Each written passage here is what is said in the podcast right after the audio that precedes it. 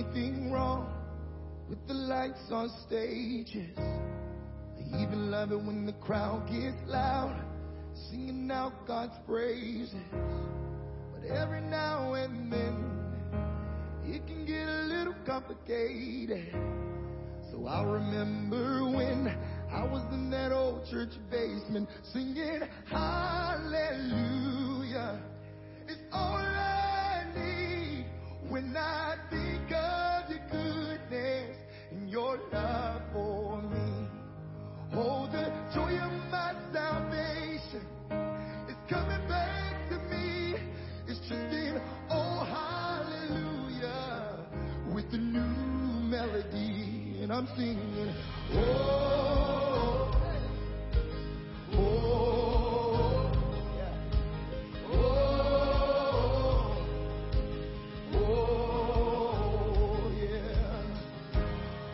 Got together every Wednesday night, about 30 teenagers. My friend Josh bought a cheap guitar and barely knew how to play it. He wasn't putting on a show, wasn't well known, wasn't trying to be famous. But we sure touched heaven in that old church basement. Hallelujah, it's all I.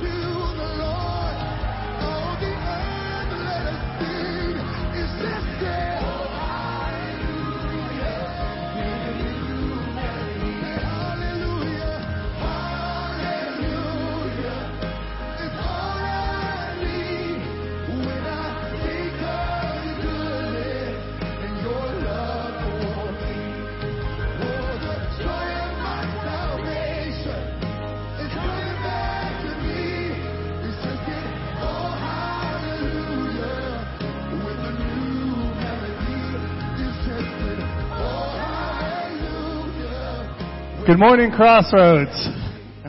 Thank you for joining us today. For those of you who are watching online, I want to thank you for tuning in. Would you please drop a line in the comments to let us know that you're watching with us this morning.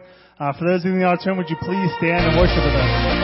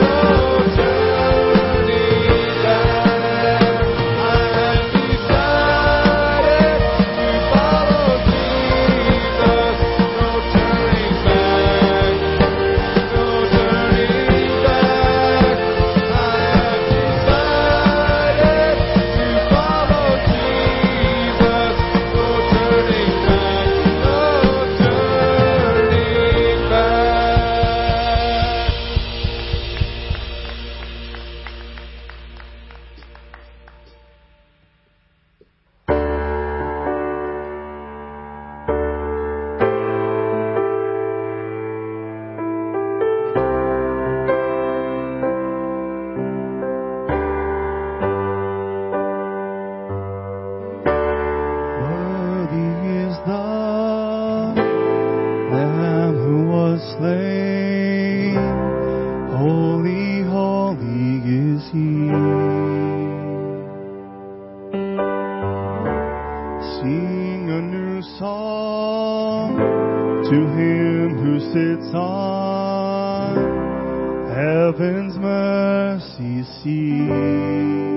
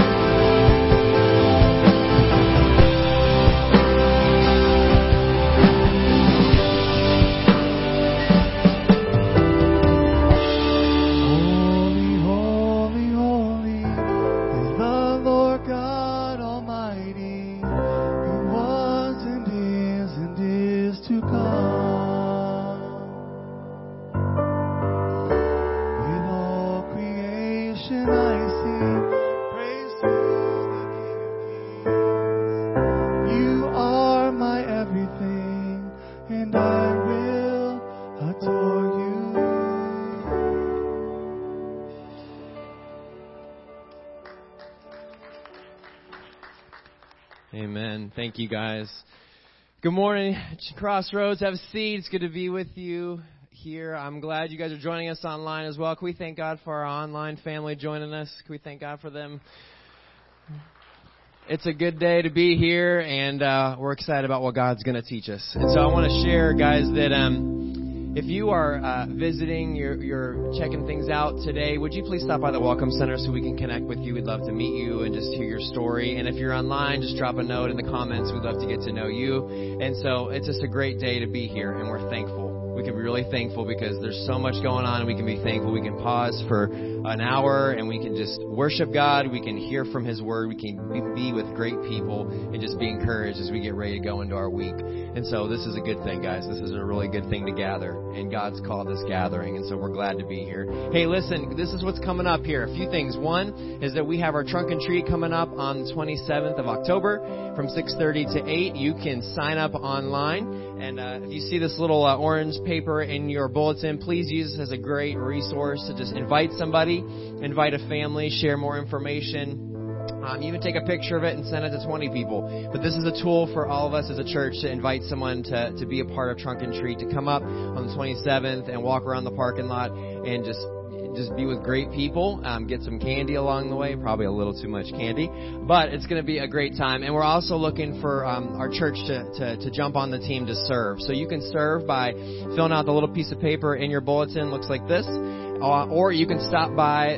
There's a table in the lobby in the foyer. You can stop by and you can sign up to serve. There's concessions, helping out with hot dogs and hot chocolate, as well as decorating a trunk. We're still looking for more trunks for people to decorate their trunks and hand out candy. And so please, and there's parking crew as well. So please check out the table in the lobby and sign up to be a part of that team serving on the 27th. And then on October 31st, Eric McElvenny will be sharing kind of his post-Paralympic story, and so we're excited to have him here on the 31st. So we encourage you all to bring a friend. Use this as a great way to bring somebody, hey, come hear a great story, and it's going to be a good time, and we're looking forward to that on the 31st. And then, listen, all things Christmas. I know, we were at Lowe's the other day, and I feel like it exploded. They creep it. They do a year or a week earlier every year. Anybody else with me? It's like it's coming out. Mm-hmm.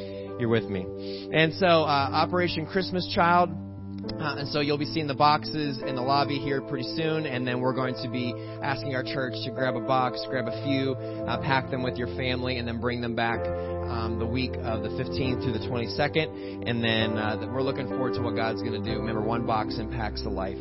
And then birthday gift to Jesus. Our goal this year is 100,000. So begin to pray about your part so that you can be a part of this incredible opportunity we have here to bless these missionaries, these local, national, international missionaries. So we're looking forward to, again, just what God's going to do. It's a great thing to be a part of His work, isn't it? And so we're looking forward to the birthday gift of Jesus. So begin to pray about your part and how you can be a part of this. And then last but not least, we have Ernie Haase. We're having a concert, a Christmas concert, here on December 2nd and 3rd. So mark your calendars for December 2nd and 3rd. And we'll be sharing more information to come. But Ernie Haase and Signature Sound will be doing a Christmas concert on the 2nd and 3rd of December. And so we'll be sharing more information to come. But guys, thank you for just being a part of all that's happening here, for continuing to be faithful. And one of those things is giving. Thank you for being faithful and giving to the mission of Jesus. Would you guys pray with me? Lord, thank you for this morning. Thank you for the song that we just sang, Lord, that you are holy, God, that you are set apart. And Lord, because of Jesus, Lord, you set us apart. Lord, we thank you for just the fact that there's nothing that we could do to earn a relationship with you, but only because of your Son's death and resurrection on the cross, Lord, that we have life, that we have purpose. So, God, thank you for this morning, for these songs, Lord, for the word that we're about to hear, God. Encourage our hearts, challenge us, and that we would walk out of here a church on fire for you. We ask all things in Jesus' name.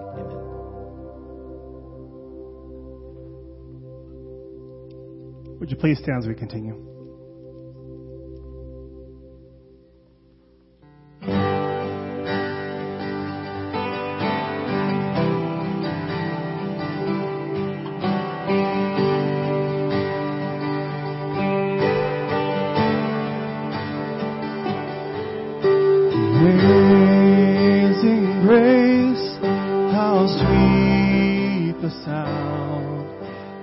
Saved a wretch like me.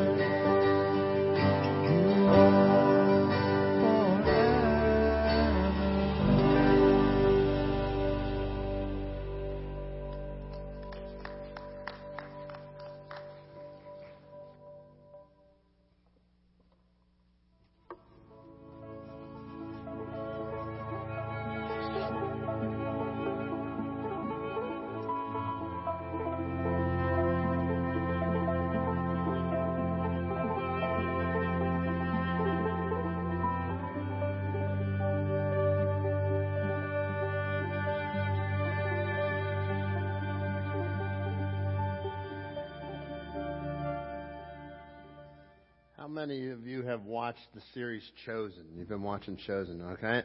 I know a number of you have told me you've been watching it. Somebody just gave me I have the two series, season one, season two on my desk. Can't wait to jump into that. But I want you to think about our remarkable series like you're watching Chosen. Like the camera comes up today, and as the camera comes up, you're going to zoom in, and you see a guy just out in the distance there. As he's out in the distance, all you see is his silhouette.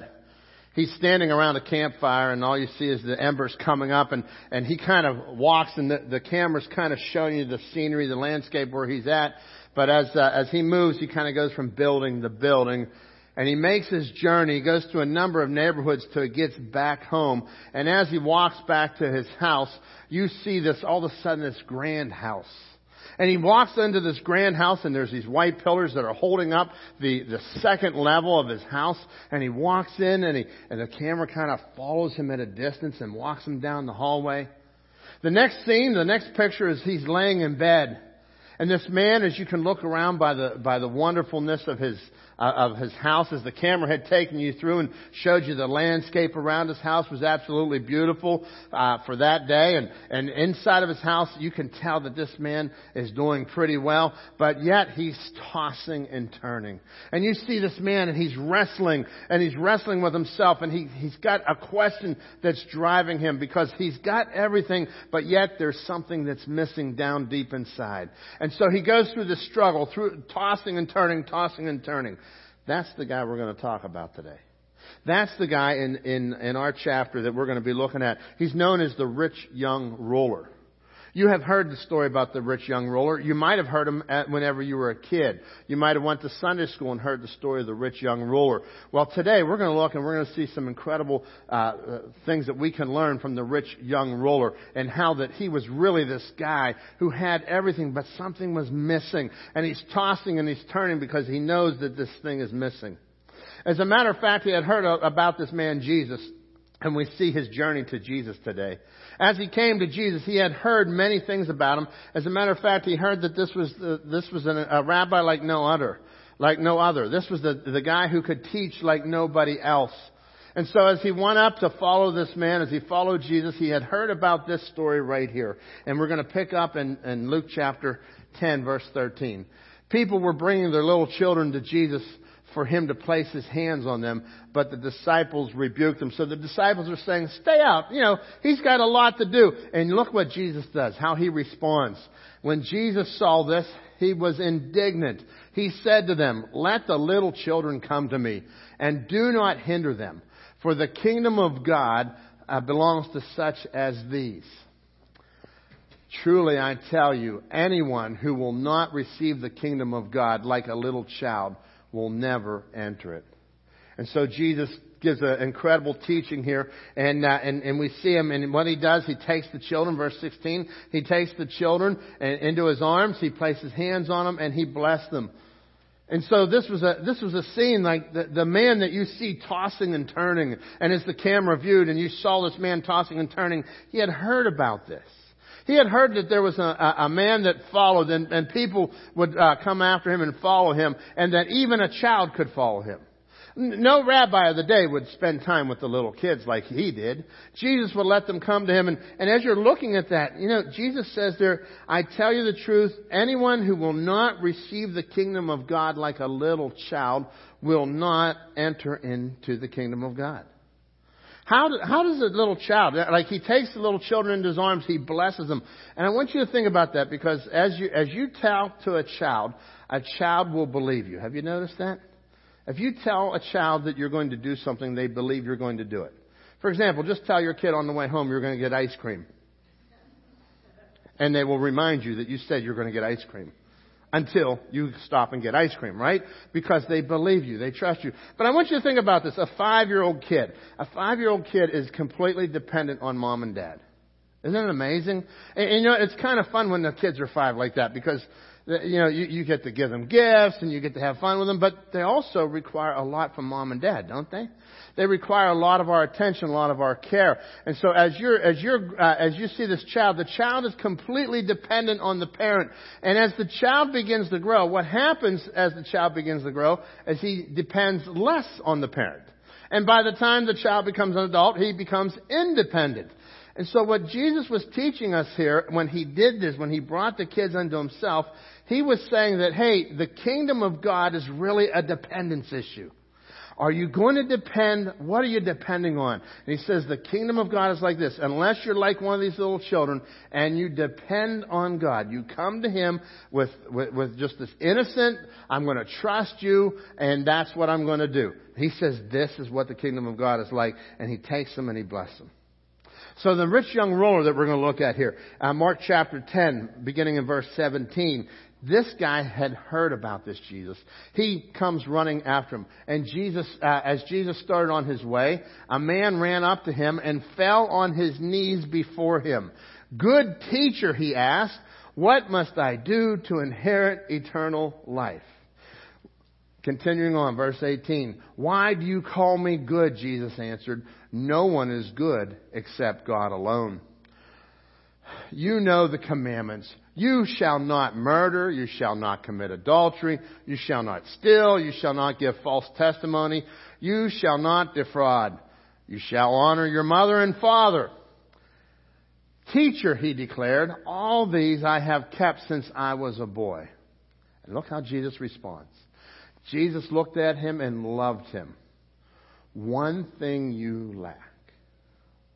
I want you to catch the scene here. Here is a man who has been struggling. This man who comes before Jesus, he's there and he has gone through life and he's been pretty successful. He's a young, rich ruler. As you go into the book of Mark, it tells us that he was rich. If you go into Matthew's account, Matthew will tell you that he was young. If you go into Luke's account, Luke will tell you that he's a ruler. So in your Bible, there's probably a little heading that says the rich young ruler. That's where we get it. You take Matthew, Mark, and Luke, you put them all together, and you get the whole picture of who this guy was. I want you to imagine this guy. He's 28 years old. He's on the top of the world.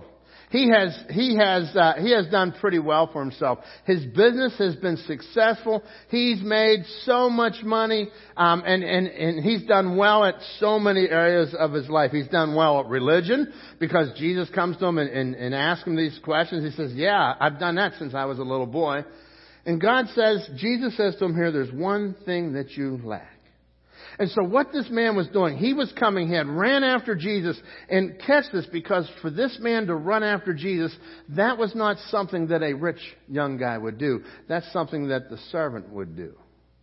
The servant would run after Jesus. The servant would get on his knees before Jesus in humility. This was the rich guy.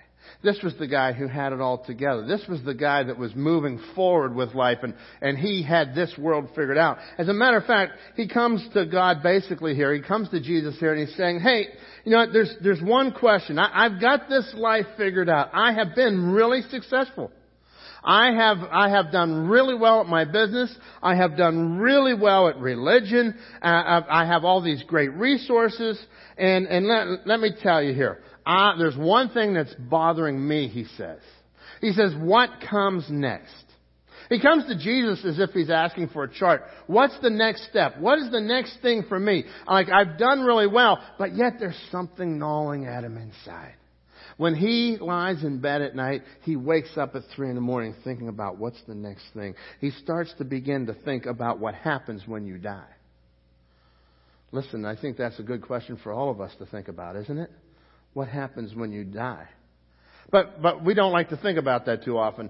This week I was at 3 funerals. I began to think about that a little bit more. And I started to do the age of the person in the casket and mine and my math. And I'm like, I don't like that math. But I was never good at math anyhow, so it doesn't matter, right? So, but I look and I say, whoa, that's getting a little closer to where I live. That's a little bit closer. And you start thinking about the end. You start to realize that, hey, this man was coming to this. This is what he was coming to. There's one thing that this guy is lacking. He's coming to Jesus for it, and he's saying, "Hey, I've got everything all together, but I don't know what comes next. I've got this whole world. I have been successful. I have done it right." And this guy did. He did it the right way. He asked him about the 10 commandments. What about all these commandments? And he says, "Listen, I've been doing that since I've been a kid." And so he was living a good life. I want to put it to you like this. Let's say you're on your way home. I want you to see the pride that this guy was welling up at this moment. Jesus looks at him and says, "One thing that you lack," right? I want you to catch it on your way home. You bump into Jesus in the parking lot. Just imagine that. Gets out of his Toyota, right? We know it wasn't a Ford, but it was maybe a Toyota, right? So he jumps out of his car, right? And you bump into Jesus on the way home. And as you're talking to Jesus in the parking lot, and you say, "Hey, Jesus, you know, what do I need to work on?" Could you imagine if you sat down with Jesus face to face? What do I need to work on? For me, there'd be quite a list. You know, I'd be like, well, you need to do this, you need to do that, right? There'd be a lot of things that I fall short. This guy looks at Jesus and says, "There's one thing that you lack." Wow. He had all the bases covered. He had money. He had religion. He did it all. He says there's only one thing. And so this is a really big, proud moment for this guy. Jesus looked at him and loved him. I love how he says it. Jesus isn't condemning him, but he's trying to teach him. Whenever the man came up to him and said, "Good teacher," he says, "Why do you call me good teacher?" Only God gets that title. And what he was saying, listen, do you really understand who I am? Do you really understand that, yeah, I'm physically walking in this body, but I am God in the flesh? Do you understand? And he's going to come up with a question here that's going to help this man understand that he really is God. It's going to come up with a question for him to take that. Do you understand that I'm really God? See, Jesus wasn't standing there saying, well, you know, I'm not God. You only call God good. He was throwing a rhetorical question to him. Why do you call me good? Because God is only good. Do you realize that you've called me God? And then he comes down. He says, one thing that you lack. And here he says, continues on, go sell everything that you have and give it to the poor, and you will have treasure in heaven. Then come and follow me. And at this, verse 22, at this the man's face fell. He went away sad. He was grieved because he had great wealth. And as you look at this passage, I think a lot of people have a lot of questions. Because you're saying, what is Jesus talking about? This man's face fell. It says that he was very sad. The Greek word there is grieved. He was grieved. He was grieved. The same word was used when Jesus went to the Garden of Gethsemane.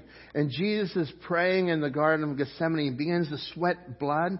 The scripture says that he was grieved. Why was he grieved? Because he knew that he was going to die. This man is faced with a denial of self. This man is faced with, hey, everything that I have worked for, now I've got to let go, and I'm not going to depend on this anymore. And Jesus says, go sell it all, give it to the poor, and come follow me. Pretty simple, right? What must I do to inherit eternal life? Go sell it all. The disciples were amazed. Look at this. Jesus looked around and said to his disciples, how hard it is. We'll go to verse 24. Is that verse 24? Yeah. All the disciples were astonished at his words. But Jesus answered and said to them, children, how hard it is for those who trust in riches to enter the kingdom of God. Man, a day.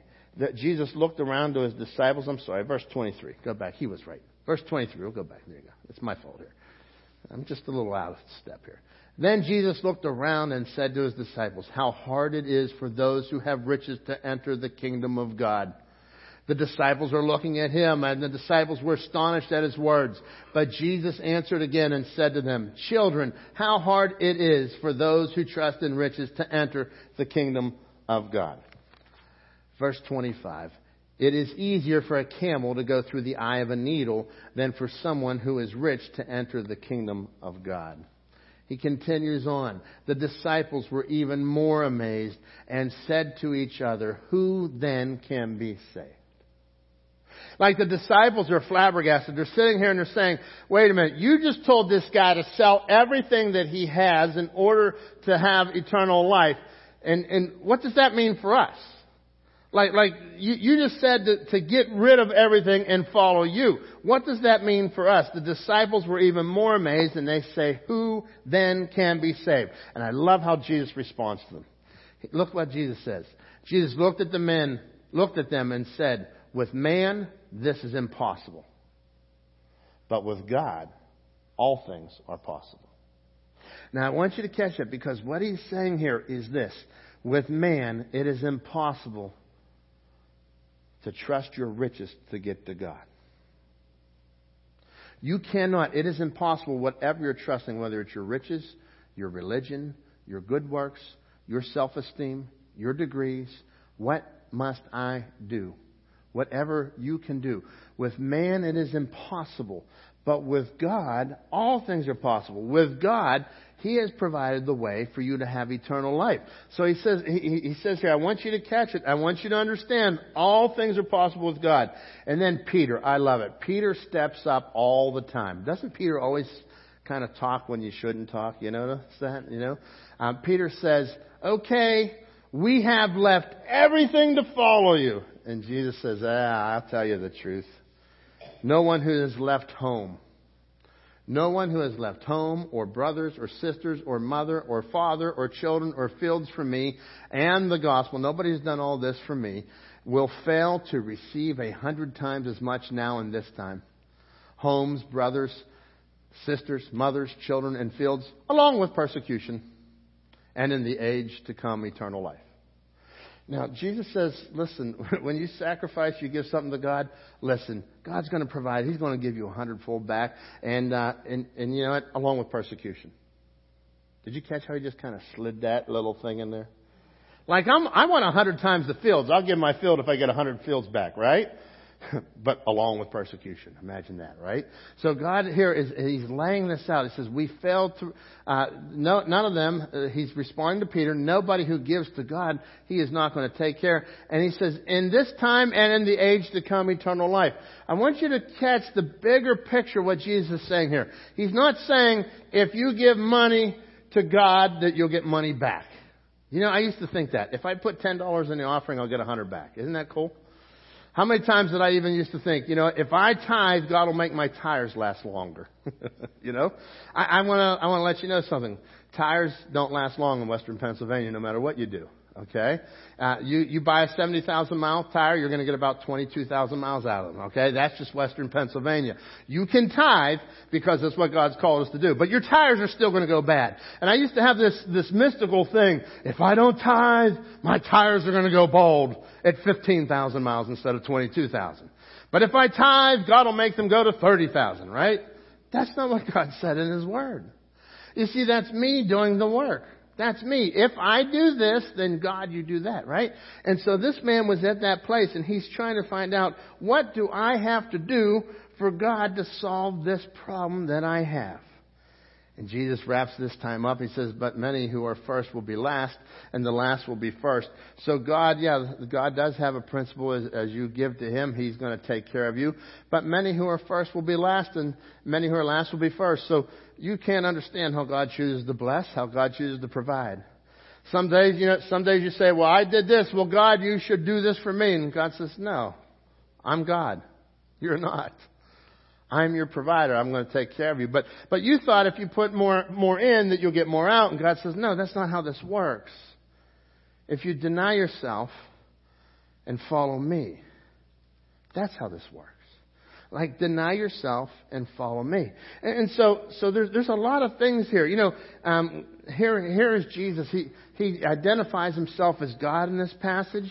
As he identifies himself as God, we see this incredible thing that this man now is going to find out, yeah, you say I'm God, but do I really believe that you're God?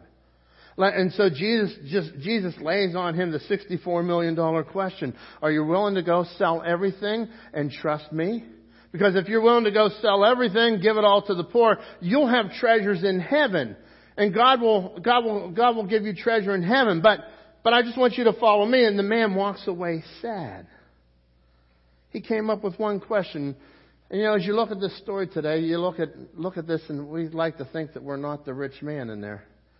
But I want to remind you a little bit about riches here.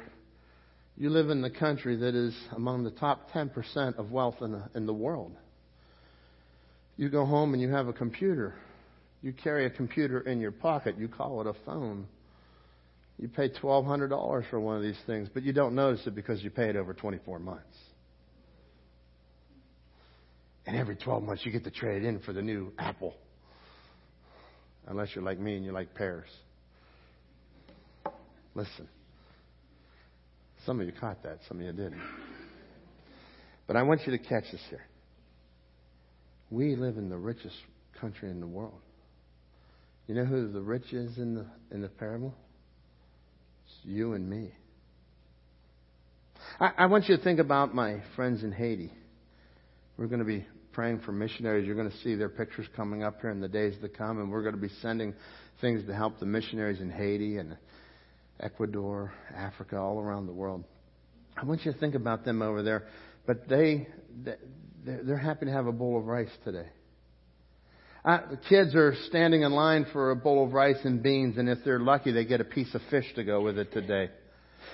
Tomorrow they may get a little spoon of peanut butter to go along with all of that. And they're thrilled as they stand in line. And God says the same to them. I want you to surrender what you're trusting in, and I want you to follow me. And so imagine a Haitian looking at this and saying, okay, God, I've got to surrender everything. What does God want with my 2 goats? All right, I'll give you my 2 goats. What do you want with my 2 goats? And so everywhere you go, you got to understand the rich person is all of us, whether you're in Haiti or you're here. Yeah, we live in the wealthiest country in the world, but I want you to also understand that God wasn't picking on riches here. He's talking about who do you trust. I want you to think about the rich young ruler, because as the camera came up and you could see walking down the hall of his house, and you saw the white pillars holding up the 2nd story. You saw the wonderful landscape outside. And if that rich young ruler from 2,000 years ago were to be alive today and dropped into your world, I want you to imagine if I said, hey, here's the rich young ruler. Here, you get to ride him home today. He's going to your house. And so the rich young ruler comes to your house. You take him out, and he's never been in a car before. You get in your car and you start it up. Vroom. He's looking around. He's kind of amazing. And you go flying out of here. And he's like, whoa, I've never done this before. He gets to your house. You pull up to your house and you just reach up to the visor. You hit a button and the wall of your house moves. And you pull the car in. You hit another button and the wall goes back down. He's standing. How did you do that? Well, I just hit this button over here. And then he gets out and he looks around in your garage, and you've got all these containers, all these bins everywhere. And he goes, well, what's that? And you go, well, that's my stuff. That's my stuff we never use anymore. That's my wife's stuff. I leave it there for my wife. And, I asked my wife to get clear bins so I know what stuff is. But it's just my stuff, right? And then you take him inside, and this man from 2,000 years ago, he walks inside, and you open up this door to your refrigerator, and he sees this room filled with food, and he looks and he's like, wow, I'm ready to eat. And you're like, there's not enough food here tonight. We'll just call and order a pizza. He's like, what do you mean? You don't go hunting and gathering? Nah, this 18-year-old kid, he'll bring it to me in about 20 minutes. He'll hunt and gather it, right? He'll bring the pizza to me. And so you go through this whole thing and you realize that, man, you have so much. And so if you start to look at rich, this is what I have found out about this term rich. When we think of rich, we think of someone else. Have you ever noticed that? We think of somebody else.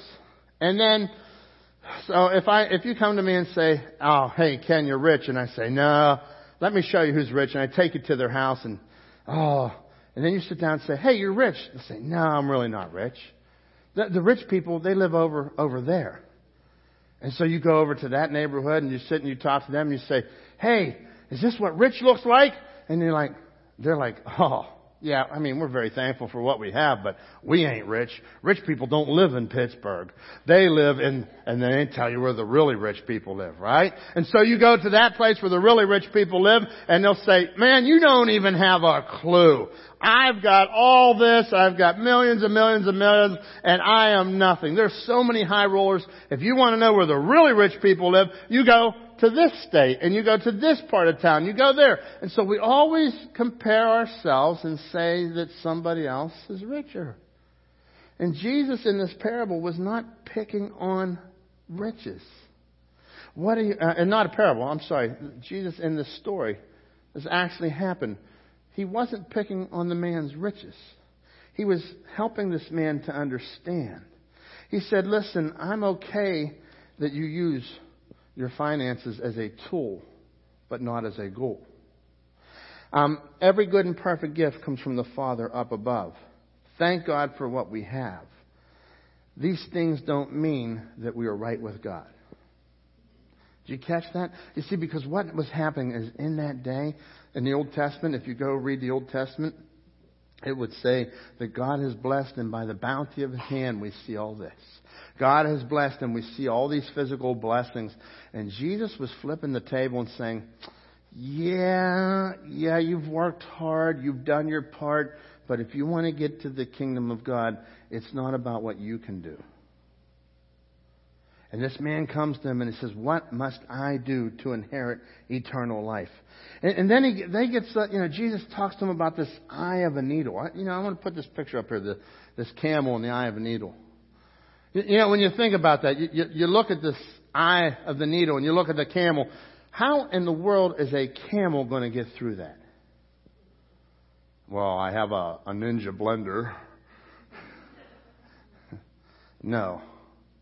How is the camel going to get through there? I've heard other people try to explain it like this, and I think at one point I probably have explained it like this before. That, in the wall of the city, there was a gate. And the gate was about this high. It was known as the eye of a needle. It was security. And so a camel, it was really hard to get a camel through there. But, he had to take everything off, and you had to really smash it down and get through, and then you could put all your stuff on and re-put them on the other side. And I started reading. I heard people explain it that way. I've heard people look at a picture like this. And I've come to the conclusion that Jesus was really talking about this. He wasn't saying, it's hard for a rich person to get to heaven, but he can do it. No, you can't get to heaven on your riches. You can take them all off. If you're trusting in them riches, you ain't getting to heaven. And so when you look at the eye of the needle, there was a statement that the other countries in that day would use. They would say, if you're trying to say that something couldn't happen, they would say, like putting an elephant through the eye of a needle. And so Jesus knows that in their land, the camel's the biggest thing that these people knew. And so he says, the camel goes through the eye of a needle. And it's a rhetorical, it's a thing to get their attention. And he's saying, look, you can't trust in your riches to get you to God. As a matter of fact, Jesus takes it on and he says, when he's talking about the impossible part, he says it's impossible to trust your riches to get you to God. It's impossible to trust your religion to get you to God. It's impossible to trust your success. It's impossible for anything that you have done to get you to God. This is the only time in Scripture that we see that God told somebody to get rid of something, to get rid of everything. The only time that we see in Scripture that God told somebody to get rid of everything. God wasn't picking on riches here. Again, remember, he's showing what is this guy trusting. There are many people that God has blessed, and God gives them riches, and they use it for his honor and glory. Let me give you a few biblical examples. Lydia, she was a seller of purple linens. If you go into the book of Acts, you'll read about Lydia. Then you go into the book of Philippians, you'll see that Lydia was a seller of purple. The purple dye was very expensive, and she had a lot of wealth, and she ended up using her wealth for God. In Philippians, she is commended for using her wealth for God. So we see somebody with riches that God says, hey, you can use them for God. We see Zacchaeus. If you go to Zacchaeus, remember the wee little man, and the wee little man was he? He climbed up in the sycamore tree for the Lord he wanted to see. You remember that guy? I think he was 3 feet tall, maybe 4. Listen, Zacchaeus was somebody that people hated because he stole so much. He comes to God, he climbs up in a tree to see the Lord, and Jesus says, I'm coming to your house today. Zacchaeus comes down. They go to his house. They have a big dinner. They have all kind of fun. And then Zacchaeus says, I am going to sell everything. Not everything. He says, I'm going to sell half. Give it to the poor. I'm going to take half and give it to the poor. So you see, God was encouraging Zacchaeus. He was encouraging all these people. And so God wasn't picking on riches. Money is an incredible tool, folks. But don't let money become your goal. You catch that? God says, I want you to use money. Don't let money use you. And so as he's coming here and he's dealing with this, the deeper issue is, what are you trusting in? I love the story of when Dave Ramsey. Dave Ramsey tells about whenever he went out and he wanted to teach his kids about the value of money and teach them really the good things that money can do. And so he took his granddaughter out, I think it was, on Thanksgiving morning. Everybody else at home was preparing the Thanksgiving meal and spending the whole day. And so as he goes out to prepare the Thanksgiving meal, everybody else is preparing. He goes out to the Waffle House with his granddaughter. And as he goes into the Waffle House, they get a light breakfast. And when he's done, he gets the check and he sees the bill. He pays the bill and he leaves $100 tip. He puts the $100 in a napkin and he says, hey, let's go outside and we're going to watch in the car and see what happens here. So he goes out and he sits out in the car and he's looking through his car window with his granddaughter and out comes the waitress after he's gone and picks it up and sees the $100 bill and she's jumping up and down because who's working on Thanksgiving morning but the person who really needs it? And Dave Ramsey says, yeah, you can do good things. You see, that was the tool. It wasn't the goal. He used finances as the tool.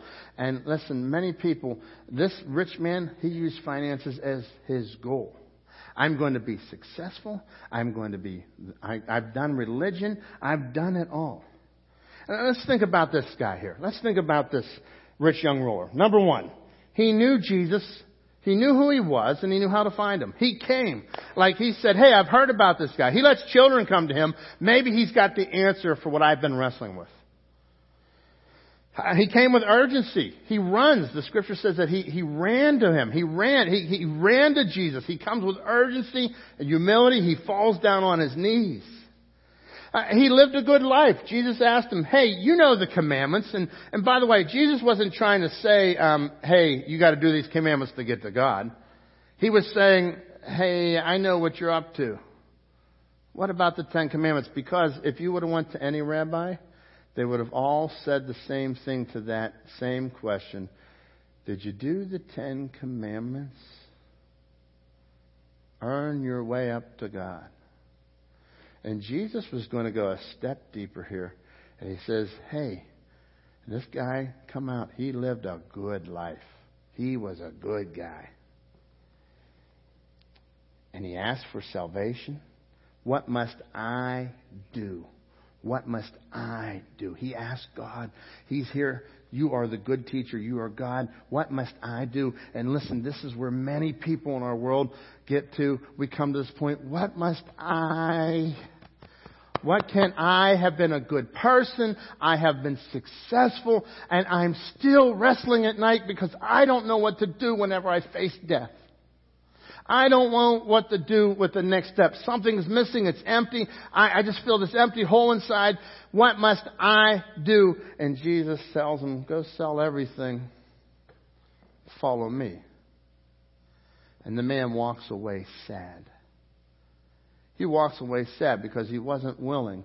He's grieved. He wasn't willing to give up everything to follow him. And I'll tell you why he was sad. I wonder if you'll get my toy. I've asked Hunter to help me with a toy today. I want to show you this. This man was sad because he was climbing. And he was going up in the world. And he was climbing the ladder. And he was climbing the ladder of religion. Thank you, Hunter. Give Hunter a hand there. Good job, Hunter. Now check this out. He's climbing the ladder of religion. And as you climb the ladder of religion, here's what happens. Religion is like a ladder.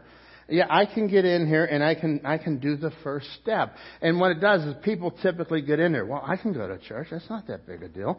So you start going to church all of a sudden and you start climbing the ladder. And then you start to get hooked, involved, and you start to do a little bit more into church. You say, well, what's the next rung on the ladder? And then you go up to the next rung. Well, you know what? I even started to give at church. Oh, my goodness. And so this is what people do, and they think they're working their way up. And then all of a sudden there's like another big commitment, and here's what happens. You're ready to go climb the next step, and I'm not going to do it. Listen, you go to climb the next step. And here's the problem with the ladder, with religion as a ladder. If you're coming to get your way to God, you keep going up the ladder. And you've done it. You know what the rich young ruler said? He said, look at the rungs below me. The problem with the latter is you only get so far. I've been up on a lot of ladders. I shouldn't be. This one is suspect to how much longer it will hold me. I've been on ladders to play with the lights up there. I don't like those ladders. Did you ever notice the ladder's wider at the bottom and gets narrow at the top? Like we have the ladder that we go up here to fix the lights. Those ladders they're really wide at the bottom, and at the top it gets narrow. And when I get about beyond the third rung of that ladder, I realize that gravity is much stronger than I am. And gravity will just pull me down, right? So I begin to get nervous. And I think this is what happens. Many people try to climb the ladder. This man walked away because he was climbing the ladder. Folks, religion can just leave you empty. It's going to leave you lost. It makes us more lost than ever before. And I want you to think about that, because people are climbing the ladder of religion. And this man was just climbing the ladder of religion. He says, what must I do? What's the next step? Because I have done everything. Look at all the rungs below me. What must I do? And let me show you what God said. God said, I don't want you climbing the ladder. I brought it down to you. I came to this earth. I paid the price for your sin. I did this all. I don't want you trusting in rung 1, rung 2, rung 3, rung 43. I want you trusting that Jesus died on the cross and paid for your sin. That's what this was all about. This man was sad because he walked away and said, I want to keep climbing the ladder. Look what I've done. I want to go. And then he says, sell all your stuff. He's not telling all of us to sell all of our stuff. He was looking at this man. This man was trusting that. And so God says, listen, I have brought Jesus to you. See, there's no ladder to climb to get to heaven. There is no stairway to heaven. It is Jesus has come to you. He has died on the cross. He's paid for your sin. There's grace. His mercy is at the cross. And He did all the work. When God left heaven, we're going to be celebrating Christmas here in a few short months. When Jesus came to this earth, He left heaven and He came to you. And we, in our audaciousness, try to build a ladder to Him. That's what this man dealt with. He was trying to build his ladder. So today I want to encourage you to understand that religion can leave us more lost than ever before. You've been climbing the ladder of religion. It just leaves you lost. It leaves you empty. And listen, I'm not going to tell you not to come to church. I'm going to tell you to come back next week. We got more to go. We got a lot of fun, right? But our church has never been about a religion. We've always been about the relationship. And as a matter of fact, when the man asked, he said, what must I do to inherit eternal life? I want to remind you that inheritance goes to family. Jesus gives His inheritance to family, not to fans. He's not going to give His inheritance to the fans. There are many people in the crowd that say, yes, yes, yes. Oh, I love whenever He did this. Oh, but Jesus leaves it for His family. So what must I do to inherit eternal life? Become family. God wants you to be a part of His family. Jesus stated on His way, a man ran up to Him and started on His way, and a man ran up to Him and fell on his knees. Good teacher, what must I do to inherit eternal life? What must you do to inherit eternal life? There's nothing you can do. There's no ladder that you can climb. It's about coming and trusting that Jesus came for you in simple childlike faith. As a matter of fact, He says, to whomever He believes on His name, He gave the right to be called the children of God. God wants you in His family. And that's the invitation today, is that God wants you in His family. You know what? This man, he was grieved. Why was he grieved? Because his whole being, everything that he trusted, everything that he built, his center, his identity, everything was built on who he was and what he could do. And Jesus said, I want you to knock that out. And I want you to follow me. And it's the same invitation to you. And I'd like to ask you to ask yourself this question. What area of my life is it that God's asking me to trust Him in? What area of my life is it that I have built my identity on? I built it on that I'm a good pastor, I'm a good dad, I'm a great family man, I'm a devout person in the community. I have built my life on all these identities, and God says, take that and wipe that out. And I want you to stop trusting all of that. And I want you to find me. And I want you to have a relationship with me. And watch what I can do. And that's what the God that we serve is wanting you to do today. As you look at the Scripture, Jesus wasn't saying it's bad to have riches. No. He was saying it's hard for you to take your riches and try to get to heaven. It will never happen. Your riches will never get you to heaven. Your success, God does not, when I stand before God, God will not say, well, Ken, you know, you stood up and you did 3 services every weekend for X amount of years. No, it doesn't mean anything. That doesn't get me to God. It means that I was following Him. He gave me these things to do. And sometimes God chooses to bless. Sometimes He chooses not to. I love that in the Old Testament. He says, I am God and I will bless whom I choose to bless. So we have things. God's given us things. We use them for His glory. They are tools to honor Him, to worship Him, to follow Him. And I want to ask you today, what is at the very crux of your being? Jesus said, if you want to follow me, deny yourself. And folks, this is so hard because we all have built our identity on what we want it to be, what makes us comfortable, what I thought. And God says, level it. You come and follow me. Let's close in prayer. With our heads bowed and eyes closed today, I want to invite you to Jesus. I want to invite you to trust Him and stop climbing the ladder. I want you to enjoy the joy of no longer trying to find yourself by the good you've done, by the success that you have made. Some of you in this room are like the rich young man. You've been tossing and turning.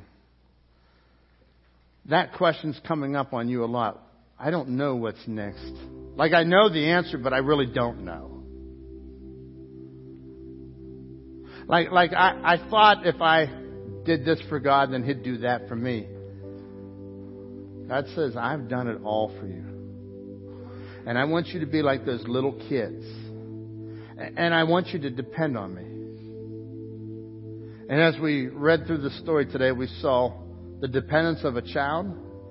We saw the independence of a rich young ruler. God says, I want you to be like these little kids. I want you to believe every word that I say. I want you to trust me. And I want you to depend on me for your life. I want you to follow me. I proved my love for you. I went to the cross. I died for you. I was buried. And I rose again. And I want you to trust me. With our heads bowed, if that's you today, would you just call on the Lord? Just respond to Him. Dear God, I need you. I'm a sinner. I need a Savior. I am come to the point in my life today where I'm going to stop trying to save myself. I'm going to trust you to be my Savior. You died on the cross. You were buried.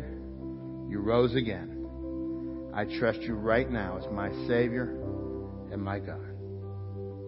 Lord, be with each of us as we respond to your word. We thank you for the power of your word. We thank you how that we see this over and over and over, who Jesus is. We see that you're coming to reveal yourself to us. And as we have been going through this book of Mark, we see it is remarkable who Jesus is, what he has done for us.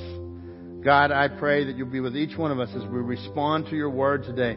Help us in those areas of trust, Lord, whether it's a financial area, it's a success area, it's a family area, it's a relationship area. God, we have built ourselves, and you said there's nothing that we can do. You did it all. It was done at the cross. Lord, be with each one as they respond to you today. In your name we pray. Amen.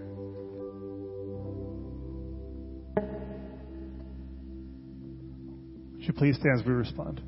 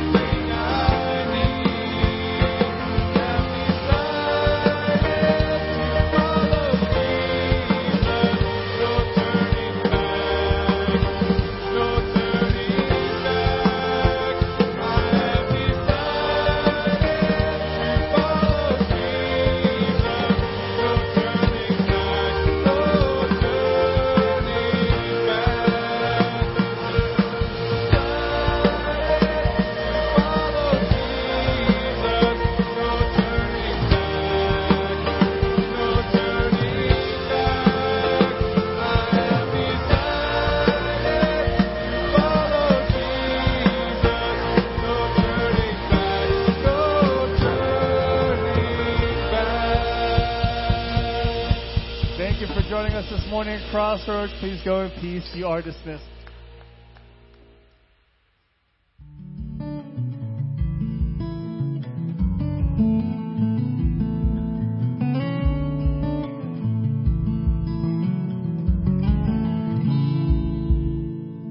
Let this dark room in silence fuel imagination. Tonight the stars shine bright and spell my name.